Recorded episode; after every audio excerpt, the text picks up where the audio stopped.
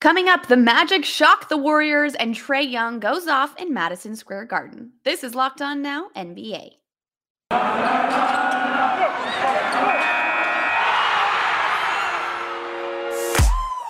The biggest games, the best performances, expert analysis. You are Locked On Now.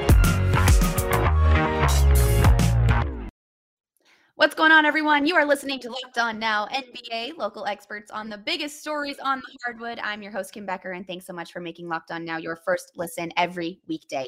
Our Locked On N B A hosts are here to help break down everything from the night in basketball. The Bucks beat down on the Bulls in last night's biggest game. The biggest game. The Milwaukee Bucks rolled over the Chicago Bulls last night as Chicago continues to struggle to beat good teams. The reigning champs had no problem beating the Bulls for the third time this season, and Locked On Bucks tells you why. What's up, everyone? Kane Pittman here from Locked On Bucks. Just minutes after Milwaukee completely destroyed the Chicago Bulls, one twenty-six to ninety-eight. That's a twenty-eight point win. And now uh, the Bucks are three and zero against the Bulls so far this season, which of course could have uh, some ramifications when it comes to tiebreakers as the postseason draws near. The Bucks are forty-five and twenty-seven now on the season, and I think the big takeaway from this game is that the Bucks have their size back. Remember, for the most of this season, they have struggled a little bit on defense. It's been a bit of a roller coaster. But if you think back to the postseason last year, the advantage that the Bucks had in virtually every series along the way, they had the physicality and they had the size. They've missed Brook Lopez all season long. I think this has been overlooked uh, in the wider N B A landscape. Because they still have Giannis, because they still have Drew, because they have Chris, it, it makes you overlook the difference that Brook Lopez makes to this team. But if you watch the Bucks on a nightly basis, you understand that he is a key piece to the defense. And now you also have Serge Ibaka out there. And what that allows the Bucks to do, to always have big lineups if they want to go to them. Great rim protection with Ibaka, with Lopez, with Giannis back in, I think, the more comfortable role as the roamer on defense, the help defender, swatting shots, being an absolute menace on that end of the floor. So, uh, look, Giannis did what he did. He had another twenty-five points, twenty-seven for Drew Holiday. But I think the big story for the Bucks is the physicality and the size and the defense really starting to turn up, particularly in this matchup against the Bulls tonight. So uh, the Bucks look like they're in good shape. We know, as I said, it's been an interesting regular season so far. But now, fingers crossed, uh, they're looking uh, like health is on their side at least for tonight. They're looking a bit more like the Bucks that we saw last year in the postseason, and they'll be hoping that continues on what is a pretty difficult schedule on the road to the postseason. We're going to break it down on the postgame pod. Frank will be with me wherever you get your podcasts, or of course now on YouTube.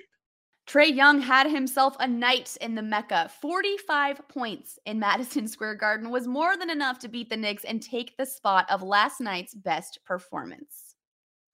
The best performance. Hold up, hold up.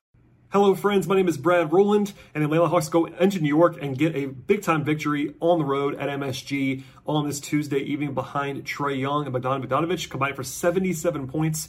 Trae had forty-five in his return to M S G for the first time since the playoffs. He was the story of the evening, both locally and nationally. And with the win, the Hawks are now back to five hundred for the first time in a while. The Hawks are, of course, looking to get above five hundred for the first time in a very long time on Wednesday with a road trip to Detroit. But for now, a quick victory on the road in New York and a back-to-back that is coming on Wednesday. We'll have full coverage of both games and much more on Locked On Hawks podcast.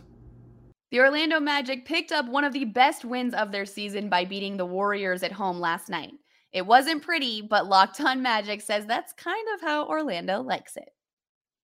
This is Philip Ross, the host of Locked On Magic, as the Orlando Magic get a ninety-four to ninety win over the Golden State Warriors, completing a three and three homestand. This was a game that was ugly from the start and really played it the way the Orlando Magic like. Good good pace up and down the court, great defense from the Magic, but this is also a game that the Orlando Magic would have lost earlier in the year, and that's really the most important thing, and that's really the important thing that the Magic want to see from this young group.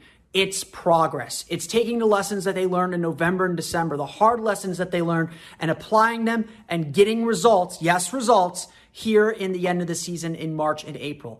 The Magic had one bad quarter. They gave up thirty-five points to the Golden State Warriors, gave up a double-digit lead, fell down by as much as fourteen points in the second half, and they scratched and they clawed and they got themselves back in the game and they put themselves in the lead.